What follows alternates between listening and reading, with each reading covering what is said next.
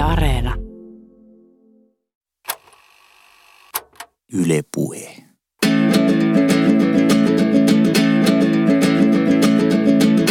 Tommi Liimatta, suuri serkkuteoria.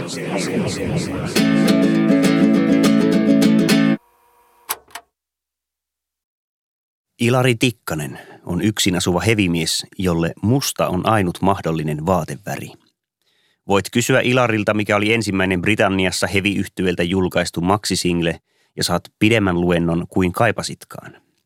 Ei sillä, että Ilari Tikkanen olisi juurikaan ulospäin suuntautunut persoona. Hänellä on vain pari ystävää ja töissä hän lounastaa yleensä yksin. Mutta Ilarissa on tietty liipasin, jota painamalla puhe vain alkaa pulputa, eikä ole heti katketakseen. Niin on laita monenkin yksinäisen, jota harvoin puhutellaan, mutta joka omaa erinomaiset tiedot joltakin erityisalalta. Kun itsenäisyyspäivä oli mennyt, Ilari Tikkanen teki päätöksen, jota oli pohtinut jo viikkokausia. Hän ei menisi täksikään jouluksi vanhempiensa luokse. Toissa joulu oli ollut omiin oloihin tottuneelle Ilarille rasittava. Sisaren lapset olivat hälisseet kaikki aluspäivät aaton ja vielä ne kaksi välipäivää, jotka Ilari vielä oli jaksanut istua vanhempiensa nojatuolissa. Lasissaan vahvempi glögisekoitus kuin äiti aavistikaan. Kun Ilari oli kumonnut sellaisia kitaansa neljä, hän sentään käsitti, että päivällispöydässä kannatti olla liikoja lavertelematta. Kieli tuntui jo paksulta. Ei ole totta se sanonta, että kielen kannat löystyvät. Ei se voiteluainetta ole, vaan jäykistää leuat. Ei ollut oikein esiintyä lapsijoulussa silmät harittaen. Se oli väärin. Sen Ilari hyvin tiesi. Viime joulun hän olikin viettänyt yksin yksiössään, ja vaikka olikin mennyt mielellään töihin heti tapanina, hän oli lohduttanut itseään, että tällaista aikuisen ihmisen elämän kuuluu ollakin. Itsellistä, ei toisten nurkissa isäntäväin armoilla olemista. Niinpä Ilari nyt soitti äidilleen ja valehteli olevansa kaikki joulunpyhät töissä. Tupla palkka, joulupäivänä tripla, hän kehuskeli äitinsä vastaväitteiden päälle. Nähdään sit vaikka tuossa tota noin loppiaisena, hän lopetti puhelun kesken äidin lauseen. Mutta oikeasti Ilarilla ei ollut enää mitään työvuoroja. Ei työpaikkaa, ei mitään esteitä mennä ja tulla. Hänet oli irtisanottu tehtaalta jo marraskuussa, mutta siitä asiasta hän ei ollut lapsuuden kotinsa soitellut, koska lähestyvä joulu ahdisti häntä jo valmiiksi ja hän arvasi työverukkeen paremmaksi kortiksi kuin työtön kortin. Ilari sai yyteissä potkut, koska oli viimeisenä firmaan vakinaistettu, ei siksi, että hän olisi ollut toisia kehnompi työntekijä. Tätä tarinaa Ilari ainakin mielessään helli. Hän ei ollut huono, vaan työnantaja oli ahne. Ilari oli vuoroin irtisanojalleen vihainen, vuoroin tilanteestaan surullinen, kunnes tyytyi osaansa. Ja joulukuuhun tultaessa vietti yksiössään jo kohtuullisen miellyttäviä päiviä, kylliksi nukkuen ja tuubia ja muuta verkkoa kahlaten ja levystöstään sellaisia plattoja kuunnellen, jotka olivat aiemmin jääneet vähälle tutkinnalle. Hän tekikin muutamia iloisia löytöjä. Vielä kun olisi voinut intoilla löydöistä jollekulle. Kun joulukuu oli ennättänyt puolivälinsä yli, Ilarin mielen täytti levottomuus, vaikka omaa aikaa ja rauhaa oli yllin kyllin. Pitäisikö sittenkin soittaa äidille, että joo, hänpä perui ne pyhävuorot? Pitäisikö matkustaa Hyvinkäälle ja ottaa vastaan se koko lapsijoulun häiske? Tätä hän mietti puolesta ja vastaan. Hän istui jalkovinsa vuoteella näitä pohtimassa, kun postiluukussa rapisi. Postinkantaja työnsi luukusta eteiseen jotain rapisevaa äänestä päätellen pehmeää ja pulleaa kirjekuorta. Ilari ryntäsi todistamaan sitä, kun kirjeluukku synnytti. Tavara putosi kevyesti eteisen lattialle. Toden totta, äidiltä tuli pehmeä kirje. Varmaankin villasukat, taas kerran, mutta sehän oli mukava juttu. Äiti tiesi vanhastaan Ilarin jalkaterän koon. Eihän jalka ollut kasvanut sitten armeijavuoden. Nyt Ilari oli saanut joululahjan. Hänelläkin olisi eräänlainen joulu, omanlainen joulu, pieni valopilkku pimeän kauden keskellä. Mutta riittäisikö joulumielen yksi paketti? Ei kai sentään, ja jääkaapissa pitäisi olla aattona ainakin pieni foliovuoka imellettyä perunalaatikkoa ja kohtalainen kimpale valmis kinkkua, jokunen tumma jouluolut, ehkä pötkö kristallipiparia, kun tavalliset piparkakut olivat vähän tylsiä. Ja sen sellaista ihan vain itselle valittua. Mutta lahjat. Mitä lahjojen eteen vielä ennätti tehdä? Ilari avasi levykaupan verkkosivuston ja istui toista tuntia selaamassa tarjontaa. Tehtyään valintansa hän soitti varmuuden vuoksi liikkeeseen. Ehtisivätkö ne lähettää ostokset kotiin ennen joulua? Saa nyt nähdä, emme takaa, että ehdimme, kun näin lähellä aattoa soitit. Myyjä vastasi. Mitä jos pakkaatte vaan paperin sisään, mä noudan liikkeestä, Ilari aneli. Meillä ei ole paketointipalvelua. Myyjä nurisi. Tossahan on jo parisadan satsi, eikö nyt siihen hinta saa jo käärinnän? Ilari hyökkäsi. Yllättävän terävästi ollakseen perusluonnoltaan flegmaattinen, konfliktipakoinen, kiiltävä pintaisten CD-boksipahvien haistelija. Ja pankaa nyt mukaan vielä tuo XSK Black Sabbathin Master of Reality teepaita. Musta. Ehdottomasti musta. Hyvä on sitten. Myyjä taipui. Läjä oli noudettavissa 22. joulukuuta liikkeestä. Ilari kiitti ja lopetti puhelun. Nyt olisi aattona sitten muutakin avattava kuin sukkakirje. Hän oli kylläkin kurkistanut äidin lähettämään kirjeeseen, mutta teipannut sen sitten visusti takaisin, jotta hän unohtaisi nähneensä siellä sukat. Se oli ainut paketti, jonka sisältöä hän ei ihan varmaksi tiennyt, jos nyt onnistuisin unohtamaan, ja hyvässä lykyssä hän unohtaisi aattoon mennessä, mitä kaikkea olikaan itse tullut tilanneeksi, jolloin hän kokisi aitoja yllätyksen tunteita raapiessaan joulupaperia maltittomasti artefaktien ympäriltä. Mutta eihän tässä vielä kaikki joulua varten ollut. Vaikka kalenteri juoksee kohti lahja-aattoa vääjäämättä kuin pukin reki lumella, joulu ei tule itsestään, eikä joulu tule tekemättä. Vaikka aina yritetään puhua, että tärkeintä on hiljentyminen ja yhdessä ollut rakkaimpien kanssa, kyllä oikea joulu on tekemällä tehty. Mikä puuttui, Ilari mietti aaton aattona. Jääkaapissa oli ruokaa ja juotavaa, DVD-hyllyssä puolikas pullo viskiä. Hän oli pessyt kylpyhuoneen, joka oli niin pieni, että se ei ansainnut kylpyhuoneen nimeä, mutta kyllä siellä suihkunnalla mahtui seisomaan, joskaan ei kumartumaan, jos saippua lipsahti otteesta. Lahjat itselle makasivat ikkunan alla sievänä kasana jakkaralle asetetun hyasintin vieressä. Ilari ymmärsi myös asetelmien sommittelun päälle ja mikä ihme se oli. Hän oli tuijottanut metallilevyjen kansikuvia lapsesta saakka. Ja eivät ne aivot ruokavadille itsestään Iron Maidenin ruokasalikuvaan olleet ilmestyneet. Joku tarpeistonhoitaja ne sinne oli asetellut, sommitellut oikein, että aivot varmasti osuisivat katsojan silmään. Hyasintti oli Ilarin joulukuusi, huoneen keskipiste, joka levitti ympärilleen tuoksua, joka oli erehtymättömästi joulun tuoksu. Jokin puuttuu, Ilari mietti, Japani mietteissään soimaan raskasta joulua albumin, jossa metalliköriläät ärisivät tuttuja joulusävelmiä säröpuuron ja rumpumäiskeen säestyksellä. Kolmannen heviversion kohdalla Ilari havahtui. Nyt hän tiesi, mikä puuttui. Ilman sitä hänen yksinäinen joulunsa ei ollut täydellinen. Eikä sitten hänen joulunsa olisi enää tyystin yksinäinenkään. Ilarin joulusta puuttui joulupukki. Hän lähti saman tien lähikauppaan, jonka tuulikaapissa muisti nähneensä joulupukkien puhelinnumeroita. Hän otti ilmoituksista valokuvan, palasi yksiönsä, kirjoitti numerot ylös ja alkoi soitella. Tulisitko minulle joulupukiksi? Tai siis meille, Ilari korjasi. Hän ei heti alkajaisiksi halunnut vahvistaa mielikuvaa, joka piti paikkansa. Tässä osoitteessa ei pukin saapuessa kuuluisi pienten jalkojen tepsutus. Kovin olet myöhään liikkeellä, ensimmäinen pukki vastasi. Samaa valitteli kaksi seuraavaakin pukkia. Olihan aatto jo huomenna ja kello kävi ilta kahdeksaa.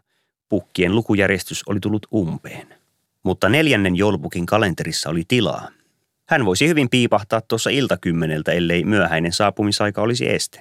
Ei suinkaan, Ilari kiirehti sanomaan. Hän ilmoitti osoitteensa ja ovikoodin, kiitteli ja sulki puhelimen. Vasta sitten hän tuli ajatelleeksi, että pukin tullessa kymmeneltä hän joutuisi odottamaan lahjojen saantia vielä paljon kauemmin kuin lapsena, jolloin jouluaatto tuntui kiduttavan pitkältä, vaikka lahjat jaettiin jo viideltä iltapäivällä. Entä olisiko pukki noin myöhään enää pukkeilu kunnossa?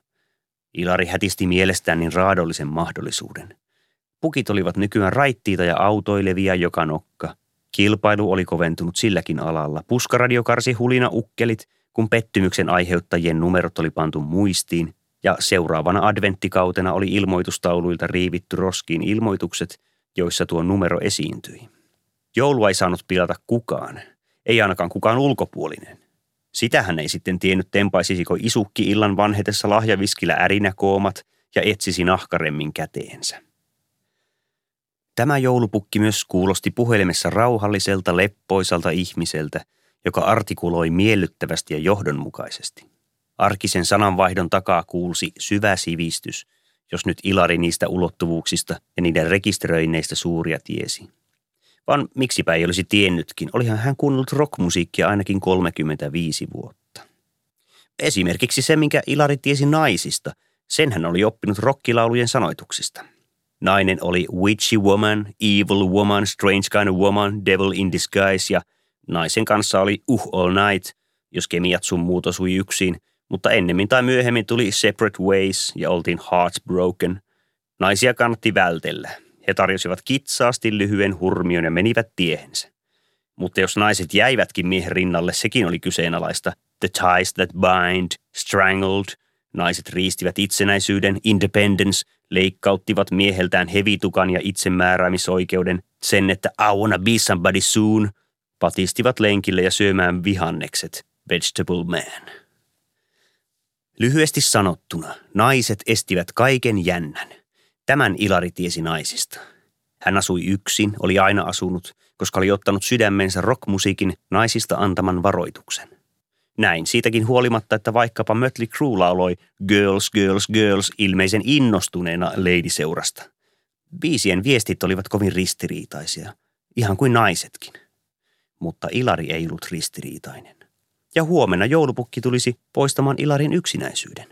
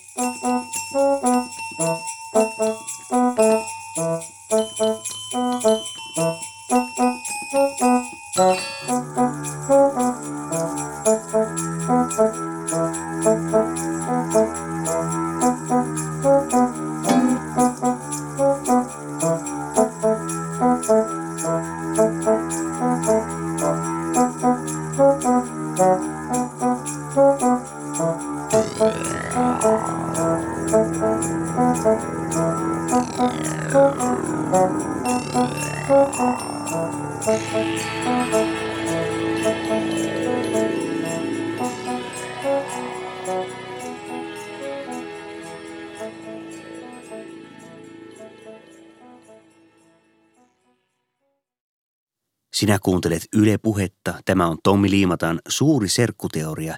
Ja tämänkertaisessa jaksossa hevimies Ilari Tikkanen on tilannut yksinäisyyttään lievittääkseen kotiinsa joulupukin jouluaatoksi. Ilari heräsi jouluaattona kello yhdeksän. Hän yritti vielä nukkua, mutta yritys jäi lakanoissa pyörimiseksi ja tyynyn kääntelyksi. Ilarin ei auttanut muu kuin nousta ylös sängystään, joka oli vain 80 senttiä leveä, ei toiveikkaasti 120 senttinen, kuten sinkuilla kovin usein. Ilarin itselleen kattama aamiainen oli runsaampi kuin joskus lapsuuden aattoina. Silloin äidillä ei ollut aikaa panna Ilarille ja siskolle sen kummempaa kuin leivät juustolla. Äidin aika meni jouluruokien valmistamiseen. Jossain vaiheessa äidin piti vielä ehtiä käydä suihkussa ja pukeutua. Kuumien patojen äärellä äiti pyyhki hikeä otsaltaan ja näytti hajallisessa tukassaan dystooppisen suurtalouskeittiön alipalkatulta orjattarelta, mikä äiti olikin, koska saman aikaan isä istui mukavasti olohuoneen nojatuolissa ja oli korjaaminaan joulukuusen kynttilävalosarjaa, jonka viaksi aivan hyvin tiesi yhden palaneen polttimon, jonka hän ruuvaisi paikalleen siinä samassa kun äiti tiedustelisi, joko kuusta päästään koristelemaan. Mutta tänään oli toisin – Kellään ei ollut kiire, kun muita ei ollut. Oli vain aikaa. Ilari Tikkasen aamupala käsitti ylenpalttisesti päällystettyjen leipien lisäksi kahta erilaista mehua, jogurttia, omenaviipaleita ja pekonia. Työttömän päivärahalla hän ei suinkaan säännöllisesti ravinnut itseään näin monipuolisesti, mutta joulu oli sentään joulu. Varsinaisten sesonkipöperöiden aika koittaisi illan suussa, ehkäpä Samu Sirkan joulutervehdyksen aikaan. Sillä kai nyt se klassikko tulisi Ruotsin kanavalta niin kuin silloin ennenkin. Kaikki jouluruuat olivat valmisruokaa. Ilarin tarvitsi vain kaataa laatikoihin hiukan kermaa ja lyödä ne uuniin siksi ajaksi, mikä menee Iron Maidenin Killersin kuunteluun. Ilari käytti imuria lattialla, kauan siihen ei mennyt. Hänen yksiössään oli alle 34 ja lattia-ala supisti entisestään kaikkia vapaita seiniä kiertävät levyhyllyt. Imuroinnin jälkeen huoneessa oli valmista. Astioissa ei ollut paljon tiskaamista, koska hänellä oli vain kaksi ruokailuvälinettä kutakin. Kaksi haarukkaa ja niin edespäin. Edessä oli monta tuntia vapaata, kunnes tulisi hoidettavaksi se aterian tarjolle pano. Ilari avasi sipsipussin ja pani soimaan tehosekoittimen sävelteoksen Syön sipsejä. Lyhyt kappale ei juurikaan kaivautunut sipsin syönnin ytimeen ja siten lunastanut nimeään, mutta silti se nouti Ilarin mieleen perunalastupussien koko kehityksen Suomessa. Ne olivat paisuneet paisumistaan, vaikka perhekoot pienenivät pienenemistään. Ilarin lapsuudessa peruskoko oli 150 grammaa, sama kuin ulkomailla edelleen, paitsi Amerikoissa joku 400-500 grammaakaan ei ollut harvinaisuus, vaan luultavammin standardi. Hotellihuoneen baarikaapin sipsikoko oli 75 grammaa, sen Ilari muisti Kuopiosta, jonne oli yksin matkustanut keikkaa katsomaan. Yksin eläjälle 150 grammaa oli järkevä koko. Lastut kun alkoivat härskiintyä ja muutamassa tunnissa hapen ryöstäydyttyä pussin sisään ja kaksi päivää avattuna ollut pussi, vaikka uudestaan pyykkipojalla tai kuminauhalla suljettukin, maistui jo siltä mitä se sisälsikin, rasvalta, suolalta ja tärkkelykseltä. Tuoreeltaan sitä ei huomannut, eikä kukaan aukaise sipsipussia ennen kuin lastuja todella kaipaa. Ensikouralliset menevät sulaan tarpeeseen. Tarpeen tyydytystä seuraavat kauhonnat tapahtuvat enää siksi, kun ei vain osaa lopettaa. Ilari rutisti tyhjän sipsipussin yhdellä kädellä. Niin kuin dekkarikirjailija Mauri Sariola voitettuaan Usko Santavuoren shakissa – rutisti tyhjän savukerrasian ison kouransa sisään ja viskasi mytyn suurpiirteisesti luotaan.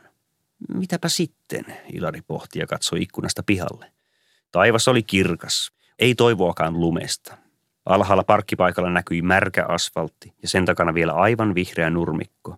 Viimeksi syyskuussa tai lokakuun alussa ajettu, nyt jotakuussa kuin löytökoiran turkki. Mustaa joulua, Ilari ajatteli karisti synkemmät ajatukset ja poimi hyllystään Twisted Sisterin joululevyn A Twisted Christmas. Levyllä oli muitakin kuin joululauluja, muun muassa keikkanauhoitus Twistari-klassikosta Burn in Hell, mutta se tuntui rienaukselta jopa Ilarin mielestä. Toisaalta kappale toteutti kiekon otsikon kieroutuneesta joulusta. Minun jouluni olisi puhdas, Ilari tiesi. Ilari söi kiireettömästi perinteisen joulupäivällisen – mutta kiireettömyydelläkin on rajansa. Ilari ei jaksanut loputtomiin istua tyhjä haarukka kädessä ja odottaa, joko olisi aika lyödä haarukan piikit seuraavaan palaan, joko olisi siihen lupa. Viimein hän nousi ylös ja muovitti rasiat ja kulhot jääkaappiin huomista odottamaan. Kello näytti varttia vailla kahdeksan. Vielä oli 135 minuuttia pukin tuloon, jos tämä oli täsmällinen saapuja. Tässä ehti katsoa jonkin konserttielokuvan. Ilari tutki DVD-hyllyään ja päätyi The Who-elokuvaan The Kids Are All Right. Siinä nähtiin Keith Moonin viimeinen filmille tallennettu soittosuoritus Sheppertonin studiolta. Tuo pitelemätön rumpali ehti menehtyä ennen kuin elokuva seuraavana vuonna saapui teattereihin, mikä oli leffalle toki eduksi. Se sai suuren huomion ja tahattomastikin arkunnaulan painokkuutta. Ehkä kuolin viestimys vaikutti tapaan, jolla The Kids Are All Right oli leikattu, Ilari mietti – kunnes muisti, että niinhän se olikin. Muunin kuollessa elokuva oli jo edennyt äänieditointivaiheeseen. Koska Muun oli viikkoa aiemmin ehtinyt nähdä yhden leikkausversion, elokuva ei enää käytännössä muutettu, jotta lopputuote mahdollisimman pitkälle edustaisi menehtyneen rumputaiteilijan hyväksymää versiota. Ratkaisu oli työryhmän tapa kunnioittaa The Who'n menetettyä pyörää, sitä pyörää, josta säveltäjä Pete Townsendin dynamo oli saanut valonsa. Lopputekstien kohdalla Ilari vilkaisi ikkunan, jonka alla lahjapaketit häämöttivät. Hän käänsi pään pois, ei halunnut muistaa mitä siellä oli, ja nouti jääkaapista huurteisen. Kun Ilari oli irrottanut korkin, ovikello soi. Kylläpä aika lopulta olikin ruvennutkin laukalle. Huudokumentti kesti 101 minuuttia ja nyt kello oli kaksi yli kymmenen. Ilari avasi oven vasemmalla kädellä, koska piteli olutta oikealla. Hänestä tuntui luontevammalta niin, vaikka tulija oli uppo outo, toki tuiki tuttu rooliasustaan johtuen. Jouluaattona periaatteessa kuka tahansa uskaltaa mennä avaamaan ovensa, vaikka muulloin ei missään nimessä avaisikaan. Se saattaa olla vuoden ainoa päivä, jolloin epämääräisiin kuvioihin sotkeutunutkaan ei ovikellon soidessa ole täysin vakuuttunut siitä, että siellä on joko rosvo tai poliisi. Koska oven takana on hyvän tuoja, joulun tuoja, naapurin täti pikku muistiaisineen, sukulainen tai muu tonttu. Onko täällä kilttejä lapsia? Pukki tervehti, vaikka varmasti oli rapussa arvanut, että keskimmäinen ovi vie yksiöön. The kids are all right, Ilari laulahti ja astui peremmälle, jotta pukkikin mahtuisi astumaan peremmälle. Tämä odotettu vieras, joka oli jotenkin laihtunut viime joulusta. Laihtunut aika paljonkin. Viime jouluna hän näki pukin iltakävelyllä urheilukentän kioskilla, mutta nyt tämä Kiinassa valmistettu pukin nuttu riippui tulijan päällä kuin säkki. Lahjat on tuolla Hyasintin luona, Ilari osoitti pullokädellä. Ja tässä on se viisikymppiä. Pukki noukki setelin hajamielisesti, sillä hänen katseensa oli heti kiinnittynyt yksiön ainutta huonetta reunustaviin levy- ja elokuvahyllyihin. Ne ulottuivat lattiasta kattoon. Kaikki vinyylilevyt oli pussitettu suojamuoveihin ja pistemäisen jouluvalaistuksen heijastus paljasti joidenkin levyjen olevan edelleen ostokunnossa, auki leikkaamattoman kelmun sisällä. Pukki käänsi päätään ja näki Alkovin kapean vuoteen yllä seinien väliin viritetyn tangon, jossa roikkui pari kolmesataa mustaa bändipaitaa. Taidatko olla musiikki-ihmisiä, pukki tiedusteli ja nojasi olkapäällään maku Alkovin lyhyen väliseinään. Siihen ainoan, jossa ei hyllyä ollut. Niin no, Ilari sanoi, antaen ainoan mahdollisen vastauksen. Mutta mitä sinulla täällä onkaan, pukki sanoi ja astui kunnolla huoneeseen. Vai jaetaanko lahjat ensin? Katso rauhassa. Ilari kehotti ja hörppäsi jouluoluensa loppuun niin rivakasti, että olut vaahto pilvi jäi pullon pohjalle poksahtelemaan itsekseen, näennäisen järjettömästi, mutta omaa kemiallis-fysikaalista olomuotoaan vain toteuttaen. Joulupukki löi kätensä hyllyssä johonkin kohtaan, jonka Ilari tiesi H-kirjaimen kohdaksi. Pukki veti esiin helix yhtyen Long Way to Heaven-albumin. Jaa, jaa, pukki myhäili. Tätähän näkee harvoin. Mutta katsopas ensimmäisen kappaleen nimi on The Kids Are All Shaking. Ja mitä sinä tuolla ovella sanoit? The Kids Are All Right, Ilari toisti. Onko tämä sattumaa, pukki tivasi. Joulun sattumaa. Vaan tiedätkös, mitä helix tarkoittaa? Se on kreikkaa ja merkitsee kierrettä, esimerkiksi ruuvikierrettä. Tiedän, tiedän, Ilari valehteli.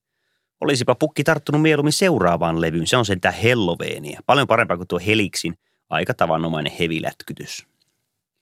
Helix tuo mieleemme Hellaan, kreikan kreikankielisen nimen, pukki sanoi. Mistä päästäänkin hellenistiseen kauteen. Onko sinulla Iron Maidenin Somewhere in Time? On, Ilari änkytti joulupukin nopeasta mielteen juoksusta horjutettuna. Levyllä on kappale Alexander the Great, mikä onkin sopivaa, koska Aleksanteri Suuren kukistuminen käynnisti Kreikassa hellenismiksi kutsutun kulttuurikauden. Pukki puhui etusormi pystyssä. Heppu katsoi taakse ja perääntyi, kunnes punakankainen takapuoli tavoitti nojatuolin. Kestää se, Ilari mietti mielessään. Pukuhan oli ylisuuri, sen sisällä ja parran takana kuka ties mitenkin solakkamies. Tunnetkos barbaareja? Pukki tiedusteli toinen silmä kiinni. Tunnen, siskoni aviomiehen, Ilarilta tuli kuin tykin suusta. Ymmärrän, pukki myhäili.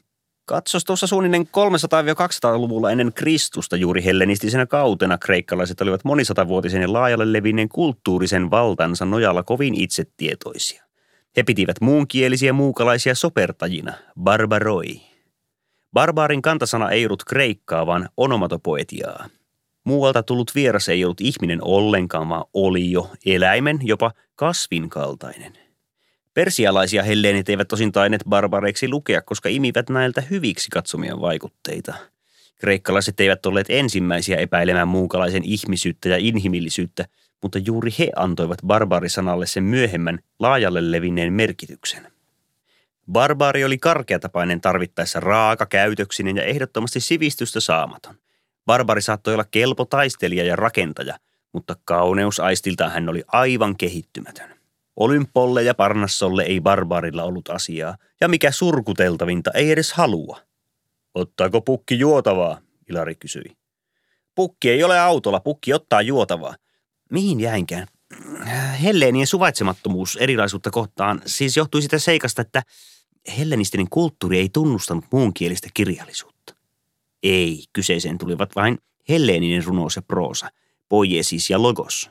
Kreikkalaisille ei ollut olemassa muuta kirjallisuuden historiaa. Heille suurin kertojista oli Homeros, mieluusti tavoiteltava esikuva, jonka korkeuksia ei tietysti milloinkaan voinut tavoittaa saati ylittää.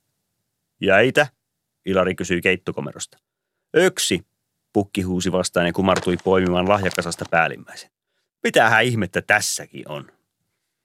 Ala jakaa niin saa tietää, Ilari sanoi ja tuli keittosyvennyksestä kahden viskilasin kanssa. Hän yllättyi päätyneensä juuri viskiin, jota oli allaskaapissa vajapullosen DVD-hyllyssä seisovan avaamattoman lisäksi.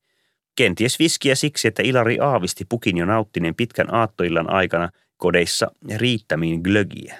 Ruotsin folkhemmet onnelasta muistuttavat mausteet alkoivat piankin tympäistä, terällä tai ilman. Jees, Pukki kiitti viskistä hätkähdyttävän poikamaisesti ja jatkoi keskeytyksen näemmä häiritsemättä hänen ajatuksen kulkuaan.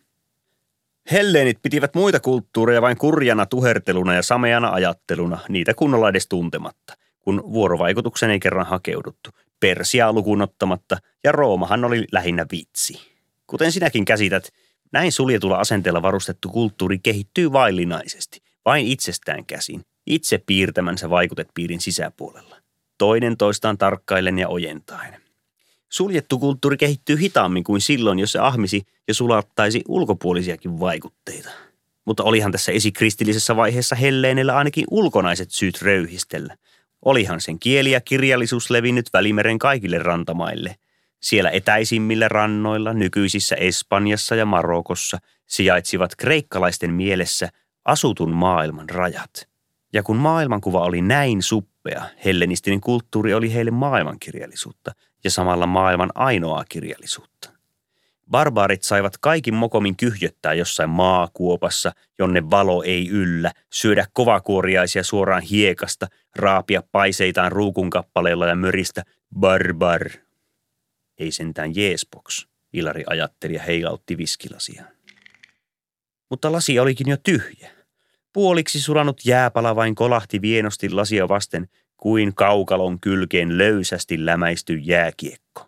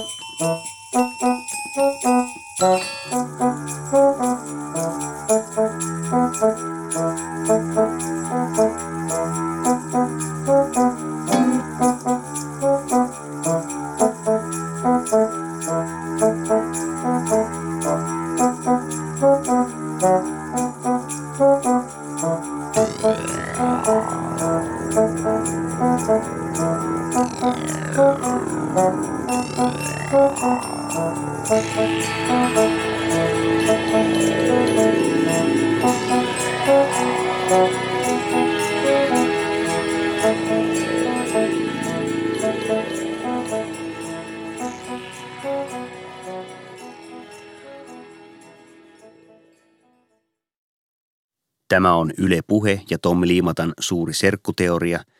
Ilari Tikkanen on tilannut itselleen joulupukin, joka valistaa Ilaria hellenistisesta kulttuurista, samalla kun Ilari haluaisi jo päästä avaamaan itselleen ostamiaan lahjoja.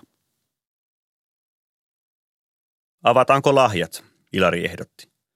Mikä kiire tässä nyt on, pukki ihmetteli ja kaivautui syvemmälle nojatuoliin. Mutta kuuntelepa poika, vaikka jo mies taidat ollakin – hellenistinen yksisilmäisyys, suorastaan kyklopia, josta juontuu tietysti mieleen Egeanmerellä 3000-2000-luvulla ennen ajalaskun alkua vaikuttanut kykladinen kulttuuri.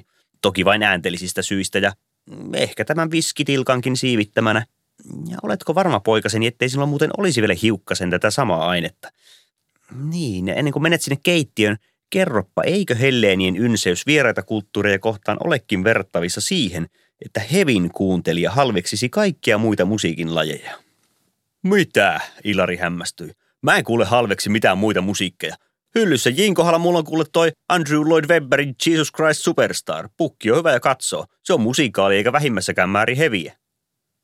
Mutta et sinä ostanut levyä Lloyd Webberin takia, pukki torui lempeästi. Etkä kuullaksesi Jeesuksen viimeiset vaiheet puhaltimilla maustettuun rytmimusiikkiin puettuna. Ei. Sinä ostit levyn siksi, että Jeesuksen osuudet laulaa siinä Ian Gillan, hevi-yhtye Deep Purplen laulaja. Ilari tunsi, miten posket kuumenivat. Hellenistinen ideaali tarttui myös taustaltaan ei-helleeneihin, pukki jatkoi pajatustaan. Muuten ei olisi selitettävissä hellenistisen kulttuurin leviäminen koko Välimeren alueelle. Mutta omaksuttuaan kielen ja ihanteet oli ei-helleeni saanutkin jo niin oivallisen miekan ja kilven, että sen turvin saattoi jo yhtyä kuoroon haukuskelemaan barbaareiksi niitä, jotka kirjoittivat toisin ja toisella kielellä. Juutalainen Paavalikin kirjoitti Korinton seurakunnalle, tietysti kreikaksi, että barbaari on muukalainen, jonka kieltä hän ei ymmärrä. Tosin Paavali ymmärsi kääntää asian niinkin päin, että myös hän itse on muukalaiselle barbaari, kun yhteistä kieltä ei löydy. Oltiin totisesti vaiheessa, jossa kreikkalaisuudesta oli tullut valtakulttuuri ja entisiä barbaareja hellenistyi kirjoittamaan kreikaksi. Esikuvat tiukasti mielessään jopa kreikkalaisia kreikkalaisemmin. Mitä täällä on mun kanssa tekemistä tai joulun kanssa? Ilari kysyi lasi kädessään, vaivaantuneena, jopa huolissa. Miksei pappa ymmärrä jo häipyä? Äläpä mene asioiden edelle, poika, joulupukki ärähti. Minulla on tulossa kohta vieras, Ilari väitti ja katsoi rannettaan ja punastui uudelleen. Eihän hänellä rannekelloa ollut. Hän katsoi aina ajan puhelimestaan, niin kuin salattujen elämien saku silloin vuosituhannen vaihteessa, kun Moinen oli vielä sensaatiomaista ja Ilari noin 27-vuotias. Ei sinulle ketään vierasta ole tulossa, pukki torjui yrityksen. Näinhän minä heti ovella, ettei sinulla ole yhtään ystävää. Näkyikö se päälle noin selvästi? Ilari kauhistui. Mutta niin, näkyi kai. Yksinäisyys paistaa jo kauas. Sen näkee kuka tahansa tuntematon heti paikalla. Kadulla, kaupassa ja bussissa, missä tahansa. Kaikki näkevät, että tuossa menee ystävätön parisuhteeton juttukaveriton ihminen, jolle myyjän ystävällinen tervehdys on niin merkityksellinen kontakti, että se pitää merkitä oikein kalenteriin. No, avataan nyt joku käärö, jos se on sulle niin himputin tärkeää, joulupukki sanoi ja laski lasinsa nojatulin käsinojalle. Mitäs täällä nyt sitten on? Tässä lukee, että Ilarille. Missä on Ilari? Täällä, Ilari sanoi lammasmaisesti ja ojensi kätensä. Hän repi kääripaperin pois ja alta paljastui vinyyli uusinta painos keravalaisen Stone-yhtyeen No Anastasia-albumista, joka ilmestyi Ilarin hyvänä pitämänään metallivuonna 1989. Kas, kas, pukki totesi, kuin pikkulapsi olisi tehnyt hänelle hävyttömän eleen. Back to the Stone Age, kuten levyn yksi kappale otsikossaan ehdottaa. Niin syvälle historian emme nyt sentään sukella. Onko sun pakko keksiä joka asiasta jotain letkautettavaa? Hilari tiedusteli. Stone, kivi, jonka rakentajat hylkäsivät, pukki puhui kuin ei olisi kuullut. Se kivi on nyt kulmakivi. Niin sanoo Markuksen evankeliumi. Tuliko Stoneesta genressä kulmakivi? Mitäs poika siihen sanoo? Lakkaa pojittelemasta. Ilari kivahti, mutta lämpeni silti kysymykselle. No olihan tuo tarot jo aiemmin. Ilarin helpotukseksi pukki ei ruvennut kertomaan, mitä kaikkea tiesi tarokkikorteista, joskin toki mainitsi tarokkikorttien olevan peräisin Pohjois-Italiasta. Ja sitten pukki olikin taas vauhdissa. Italian kautta pääsemme luontevasti Roomaan ja roomalaiset olivat hellenistisellä kaudella poikkeus Välimeren kansojen keskuudessa. Pukki puhui ja riisui toisen saappansa voidakseen kynsiä villasukan peittämään jalkavohjaansa. Roomalaiset katso se pysyivät uskollisena omalle latinalleen ja nostivat sen itse toiseksi maailmankieleksi. Oppineita kreikkalaisia tämä roomalaisten uppiniskaisuus suututti, ja kreikkalaiset opettelivatkin latinan vain käytännöllisistä syistä, poliittisista ja taloudellisista, aikomatta lainkaan lukea roomalaista kaunokirjallisuutta, teeskennellen, ettei sellaista ollut olemassakaan. Tiedosta kieltäytyminen tarkoitti, että sivistynyt roomalainen oli kaksikielinen – joskin tärkeimpiä kreikkalaisia teoksia käännettiin latinaksi. Voisitko sammuttaa tuon? joten Kreikan taito ei ollut aivan välttämätön. Mutta kulttuurivaihto ei toiminut toisinpäin. Roomalaista kirjallisuutta ei kreikannettu.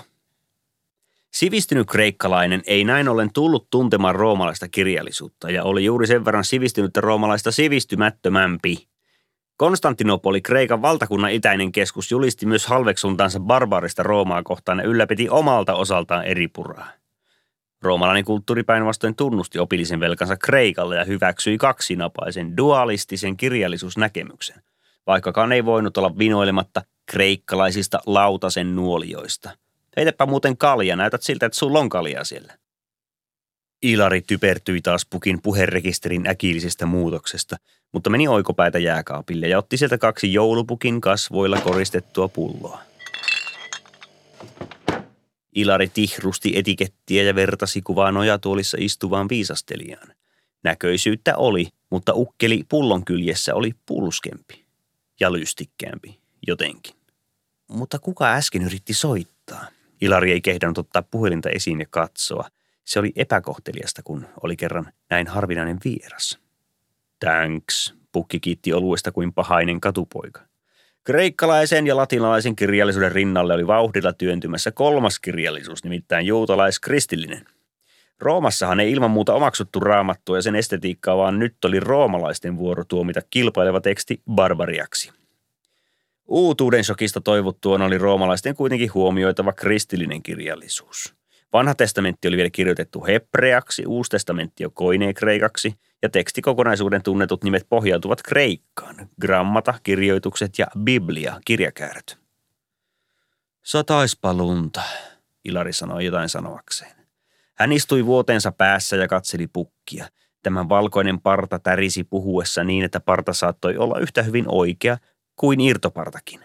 Ilaria kammotti mahdollisuus, että parta olisi aito. Silmät valkoisen karvan yläpuolella olivat nuoret, niin kuin ne yleensä pukilla olivat. Ei oikeasti satavuotiaista miestä pantaisi retuuttamaan lahjasäkkiä, ei silloinkaan kun ikämies kuuluu perheeseen. Iso iso pappa saa istua kunniapaikalla vilttipolvillaan seuraamassa, kun häntä raikkaasti nuorempi pukki könyää eteiseen. Pukki jatkoi kuin ulkomuistista, mistäpä muustakaan, sanamuotojen ilmestyessä kitalakeen siinä siunaamassa. Keski-Euroopan korkeuksilla harva hallitsi Kreikan, joten siellä valta-asema oli latinankielisellä kirjallisuudella. Latinan valtakaudella muilla Euroopan kielillä kirjoitetut kirjallisuudet jäivät pitkäksi aikaa paikallisilmiöiksi, joita ei tunnettu missään kauempana. Jos halusi puhutella Eurooppaa, se oli tehtävä latinaksi. Idässä oli toisin. Arabialainen kirjallisuus nousi latinalais-länsimaisin ja kreikkalais-bysanttisen rinnalle. Arabialainen kulttuuri käännätti Kreikasta itselleen tietotekstiä. Filosofiaa, lääketiedettä ja luonnontiedettä, mutta silmiinpistävästi ei runoutta eikä historiaa. Ja jälleen torjunta vallitsi kumpaankin suuntaan. Arabialaista kaunokirjallisuutta ei tunnettu keskiajan Euroopassa. Latina alkoi toisen vuosituhannen alussa kehittyä italian kieleksi – kaunokirjallisilta ulottuvuuksiltaan latinaa taipuisammaksi, ja uudeksi suureksi kirjallisuuden kieleksi Italian rinnalle nousi Ranska. Joo, mutta en mä tiedä yhtään hyvää ranskaksi laulavaa metallibändiä, Ilari sanoi väliin. Se johtuu siitä, että olet sulkenut itseltäsi silmät ja korvat aivan kuin roomalaisuutta lähtökohtaisesti väheksyvä helleeni, joulupukki huomautti. Täytyyhän Ranskan maalta löytyä muutakin, siis uskottavaa metallia, jos Turustakin löytyy. En lähde miettimään, mitä Turusta löytyy, Ilari vastasi löysän monimietteisesti ja tiesi sydämessään, että Turku ei varsinaisesti ollut Suomimetallin kohtu. Disgrace ja Turun tauti olivat rankkoja pumppuja, mutta eivät metalliakteja.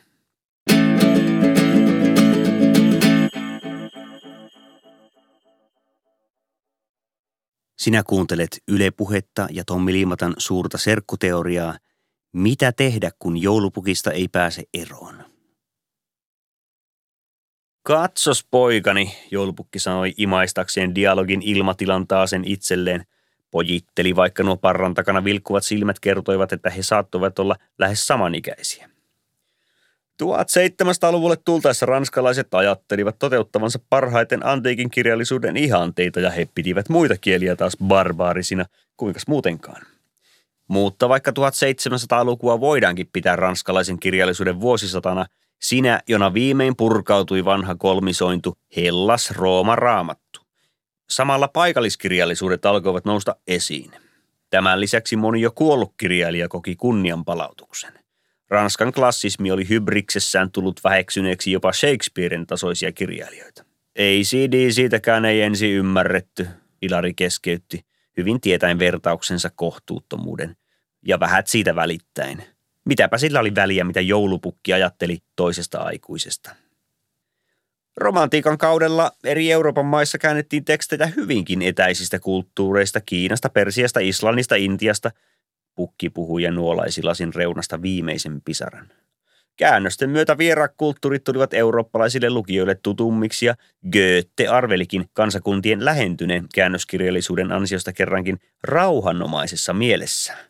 Goethe antoi ilmiölle nimen Weltliteratur, maailman kirjallisuus. Hänen optimisminsa oli toki ennenaikaista, sillä koko maailma ei jatkanutkaan kehittymistään aina vain valveutuneemmaksi, eikä muukalaisen päähän heti lingottaisi kivenmurikkaa, vaan kuunneltaisiin ensin, mitä toisella on sanottavanaan. Sammuta nyt, sinä et vastaa! Tuot 800-luvun ihminen ei kuitenkaan elänyt kreikkalaisessa kosmoksessa tai yksijohtoisessa kristikunnassa, vaan aavisti maailman monimuotoisuuden – jossa ei ollut yhtä napaa, yhtä jumalaa eikä muutakaan top ykköstä muualla kuin urheilulajeissa, joissa suorituksia on tapana mitata ja panna paremmuusjärjestykseen. Minä sen tiedän, minä on niin monet sukset kuule vienyt lapsille. Joo, Ilari sanoi puhelin kädessään. Se oli äiti, joka oli yrittänyt soittaa. Mitä ihmeen asiaa äidille saattoi näin myöhään olla? Tai sitten jo lopettaa, hän sanoi pukille. Niin no, miten se nyt ottaa? Pukki irvisti. Avataan nyt taas niitä lahjoja. Kyllä sinä olet sitten kärsimätön, pukki puhisi. Iso mies. Pukkikaapi istualtaan lahjakasaa sai paketit valumaan lattialle ja sotki pinon, jonka Ilari oli mielestään sievästi asetellut. Onko täällä niitä kilttejä lapsia, pukki huokaisi. Ilari on. Onko täällä Ilarille mitään, pukki muka tutki. Onpa hyvinkin. Ilari sai lahjan ja poisti käärepaperin CD-levyn ympäriltä. Siistiä, tätä mä oon aina toivonut. Näytäs, pukki kärtti. Metallibändin joululevy. Voi miten omaperäistä. Eikös joululaulujen ostaminen joululahjaksi ole vähän kuin ostaisi lahjaksi joulukoristeita? Joululaulut on joulun etkot. Niitä kuunnellaan ennen aattoa ja virittäydytään sillä lailla tunnelmaan. Jouluaattona kaikki alkaa olla jo ohi. En minä nyt tiedä, Ilari sanoi vaisusti. Anna joku seuraava. Onko täällä Ilari? Pukki katsoi ja ojensi pehmeän paketin. Sieltä paljastui Black Sabbathin musta teepaita. Minun ei varmaankaan tarvitse kertoa sinulle, että juutalaiset alkoivat viettää lauantaisin sapattia jo tuhatluvulla ennen Kristusta. Ei sinun tarvitse sitä kertoa, Ilari ärähti. Seuraava. Nyt on Ilari kirjoitettu eri käsialalla, Pukki huomasi pidellessään äidin lähettämää pehmeää kirjekuorta. Joku toinen on ajatellut Ilaria kuin pikku Ilari itse. Ilari avasi kuoren, veti sieltä ulos Totta vieköön. Villasukat ja pani ne jalkaansa. Ne lämmittivät ja olivat juuri oikean kokoiset. Haepas kinkkusiivu, pikkasen hiukoo, Pukki sanoi ja antoi seuraavan paketin raueta sormiensa otteesta. Levypakkaus kolahti lattialle. Ilari pelkäsi, että kanteen tuli lommo, mutta senpä näkisi kohta. Hän nousi vuoteelta ja meni jääkaapille leikkaamaan kinkusta viipaleen. Rasvareunan hän varasti itselleen ja heitti suuhunsa. Mitä jos tuo pukki olisikin levyhyllyä sormeillessaan tarttunut Halloweeniin, eikä Heliksin levyyn olisiko pukki silloin keksinyt ruveta esitelmöintiin, josta ei vieläkään voinut olla varma, etteikö se jatkuisi. Joo, kos pukilla on kiire seuraavaan paikkaan, Ilari kysyi, kun vieras oli muutamassa sekunnissa tehnyt kinkkuviipalesta selvää. Älä huoli, ei tässä mikään kiire ole, joulupukki sanoi ja pyyhki rasvaiset sormensa paperiservettiin. Ei mikään kiire. Lähteminen silloin, kun keskustelu on miellyttävimmillään, on tökeröä ja niin surkea. Yhtä surkea kuin puoliksi syöty pizza, kun näkee ihan selvästi, että se loppu ei nyt vain enää mene alas. Tähteitä on sorkittu haarukalla selvästi kasvavan ruokahaluttomuuden vallassa. Mutta vierailun päättäminen äkkiarvaamatta on eri tavalla surkea, kuten ymmärrät. Pizza ei ollut tässä mikään rinnastus, vaan sivupolku. Tänne se lahja, minkä äsken pudotit, Ilari komensi. Tai avaa sä itsessä. Onhan se vaihtelu. Ei, ei minulla ole valtuuksia avata toisen puolesta lahjoja. Pukki torjui pyynnön. Ehtään sinä nyt sentään kädetön ole. Ja onko täällä jossain kiltti Ilari? Ilari muisti hyvin, että joulupaperin alta paljastuisi Metallikan klassikkoalbumin laatikkoversio, jossa oli bonusherkkuja riittämiin. Myös niitä tavanmukaisia, heikkotasoisia demoja, jotka eivät sietäneet edes yhtä kuuntelukertaa, jotka olisi kannattanut pitää vieläkin haudattuna James Hetfieldin arkistoon. Mutta olihan pakkaus hieno. Sen leveä selkämys näyttäisi arvokkaalta hyllyssä, jahka sinne järjestyisi tilaa. Vielä kun olisi joku ystävä, jolle boksia esitellä, mutta saattoi sitä yksinkin ihastella. Tuommoisia joka pojan levyjä, joulupukki narisi. Metallikan varjo kasvo kuule niin suureksi, että se peitti monta paljon lahjakkaampaa saman alan yrittäjää. Onko sitä olutta vielä? Lopeta, Ilari suutahti. Hän vastasi puhelimeen. On olutta, ja älä sinä soittele tänne, mulla on joulupukki käymässä. Ilari lopetti puhelun. Mitä tuolle ukolle oli tehtävissä? Sovinnolla se ei nähtävästi poistu, ja niin kauan kuin se istuu täällä, eihän tässä voi kuunnella jotain musiikkilahjaa ihan omassa rauhassa, ihan keskeytyksettä. Yksi vaihtoehto oli tietysti täyttää pukki juotavalla niin äärilleen, että se nukahtaisi tuoliin. Herättyään se ihmettelisi, miten tässä näin kävi, ja antaisi viisikymppisen varmaan takaisin. Niin häpeissään pukin täytyisi olla jo siinä vaiheessa, sillä olisi omakin aattoilta mennyt poskelleen. Ilari katsoi muovista kelloa, joka esitti Iron Maidenin Edihirviön naamaa. Kohta puoli kaksitoista. Miksei pukilla tosiaan ollut kiire pois? Oliko hänkin yksinäinen ja kaipasi juttuseuraa ja oli siksi ruvennut joulupukiksi? Miksei se olisikin ihan mukavaa, jos siskon lapset juoksentelisivat ympärillä toivelahjojaan heilutellen, Ilari huomasi ajattelevansa. Ja äiti muori passaisi. Toisten palvelemisen se vielä jaksoi ja jaksaisi edelleenkin. Eihän se ohitusleikkauksen sivutuotteena iskenyt sairaalabakteerikan äitiä voittanut.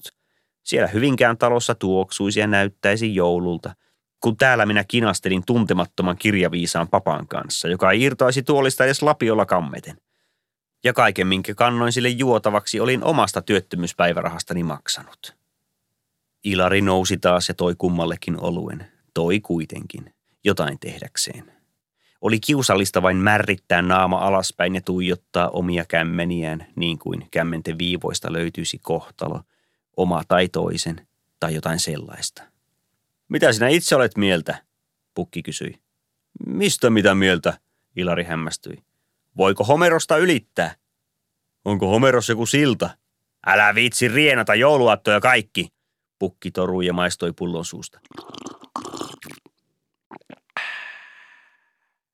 Mutta hyvä on. Jos nyt seuraan sinun vertaustasi, Homeros on todellakin silta – Silta, jonka alla kuohua keskinkertaisuuden, pilkkaamishanakkuuden ja alatyylisyyden koski.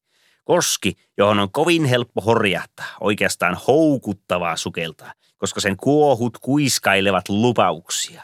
Nopeita voittoja, viiniruukkuja, yöseuraa ja myönteistä huomiota muutenkin. Mutta vaikeampaa, vaikeinta on pidättyä houkutuksista ja pysyä sillalla – joka kypsyttää sen ylittäjästä ylevän homeerikon, joka ei runosäkeissään koskaan haksahda vialliseen mittaan, eikä sumeaan ilmaisuun, eikä elämässään käytösrikkoihin. Mitä on Homerisen sillan toisella puolen?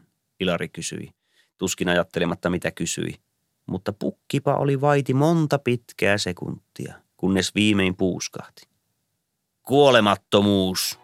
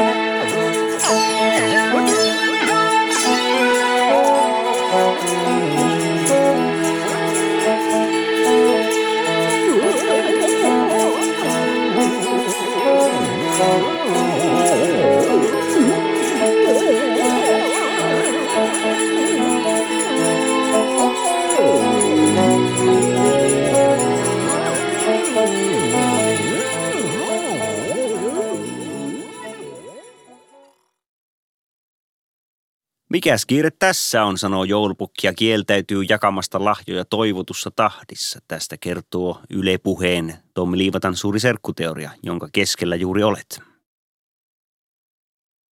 Ilari nousi ylös ja asettui seisomaan istuvan pukin eteen. Pukki puristi nojatuolin käsinojaa, kuin peläten edessä olevaa matkaa, kuin vasta nyt todella tajuten, että oli jonkun toisen asunnossa, vieraalla maalla, heikoilla jäillä, kutsuttuna kyllä, mutta muukalaisena, luonnollisen vierailuaikansa ylittäneenä.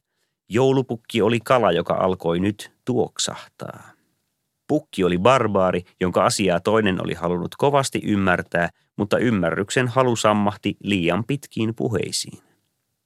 Pukki ei ollut osannut lopettaa, ja hänen perustehtävänsä oli vähällä jäädä tekemättä. Ja nyt Ilari sanoi tämän ääneen, tiivistäen mielialansa kahdeksaan sanaan. Jos sulle maksetaan yhdestä biisistä, älä esitä kahta. Anteeksi, mutta tästä ei mennä anteeksilla ohi, Ilari sanoi. Onko täällä kiltti Ilari? Pukki kysyi heikosti ja lahja käsi haroi tyhjää. Viimeinen paketti oli liukunut nojatuulin alle. Kiltti Ilari on mennyt jo nukkumaan, Ilari vastasi. Tässä on oikea Ilari, joka kertoo nyt joulupukille pari kivat asiat. Mä maksoin sulle siitä, että sä tuut ja jaat mun lahjat, kun mä oon yksinäinen, että mulla on Attena seuraa, mutta sä tuut ja vedäkin esitelmä josta Ipitsan loruista, mitä lie. Sä rupesit vetää eri biisiä, kun mä tilasin, tai kukaan muukaan jouluna tilaisi joulupukilta. Ja vasta sitten, kun monta kertaa pyysin, sä siirryit toivepiisiin ja rupesit takaa mun lahjoja. Sitten vielä pilkkasit mun lahjoja.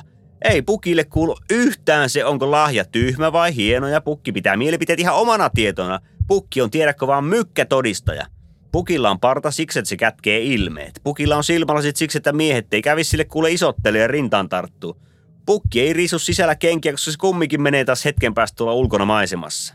Pukki käy aattona miljoonissa kodeissa, mutta se ei kuulu yhteenkään kotiin.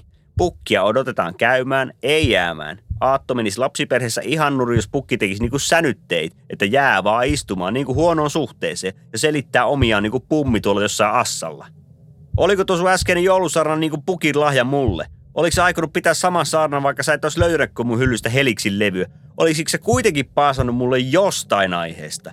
Oliko se oikein oottanut, että sut tilataan tämmöisen yksinäisen kundin tykö ja sä pääset laskettelemaan noita sun sivistyksiäs? Eikö sua kuunnella siellä, missä sä asut?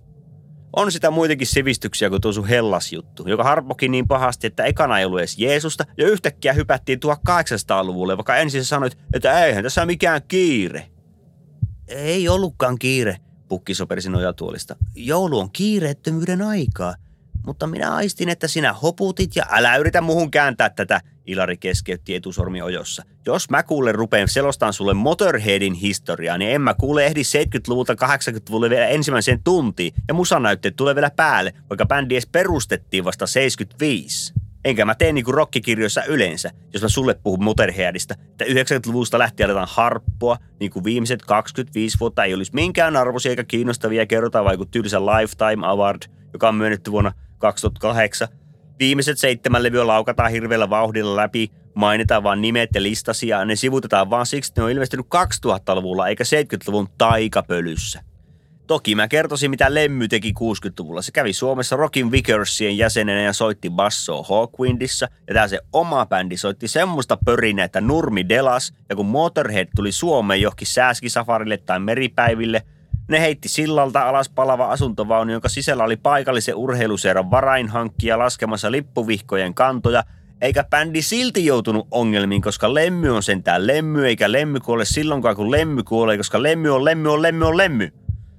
Mä kertoisin pukki kuule sen, mistä Motorhead on tehty – Viski yllytti, naiset myllytti, maantie vilisti, rundi villitsi, putka hillitsi, sopimus kismitti, rööki yskitti, aurinkolasit heijasti, rumpali oli pederasti, bussi hajosi, roudari kajosi, manageri ähisi, lemmy kähisi, jengi hälisi, rokki rymisi, piuha katkesi, rintsikat ratkesi paljastain avusi, Stetson savusi, ketju kilisi, saapas nitisi, liha litisi, fanin poika ystävä kitisi, hiisi sihisi, henki pihisi, joku oudosti tutun näköinen lapsi sanoi isi isi, siitä on Motorhead tehty.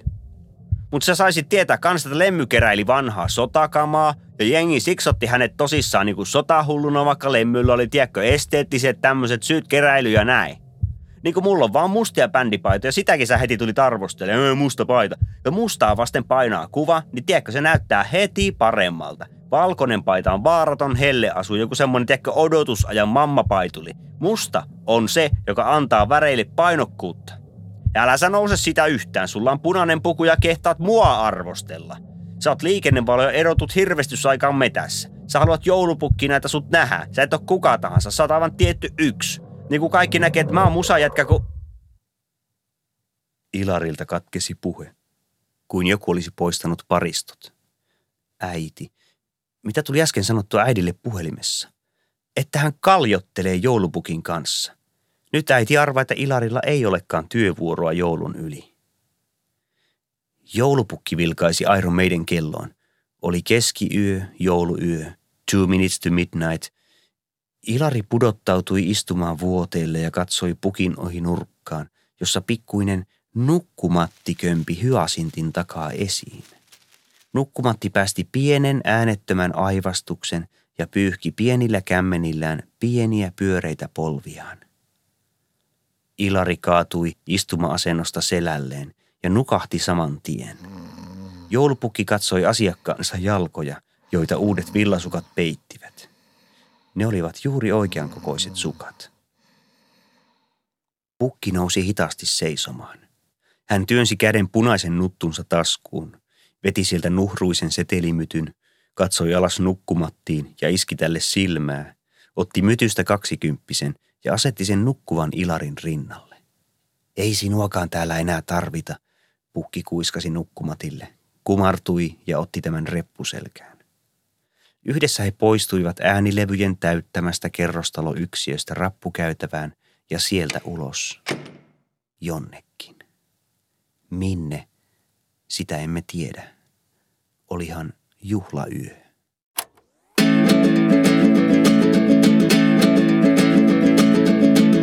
Tommi Liimatta, suuri serkkuteoria.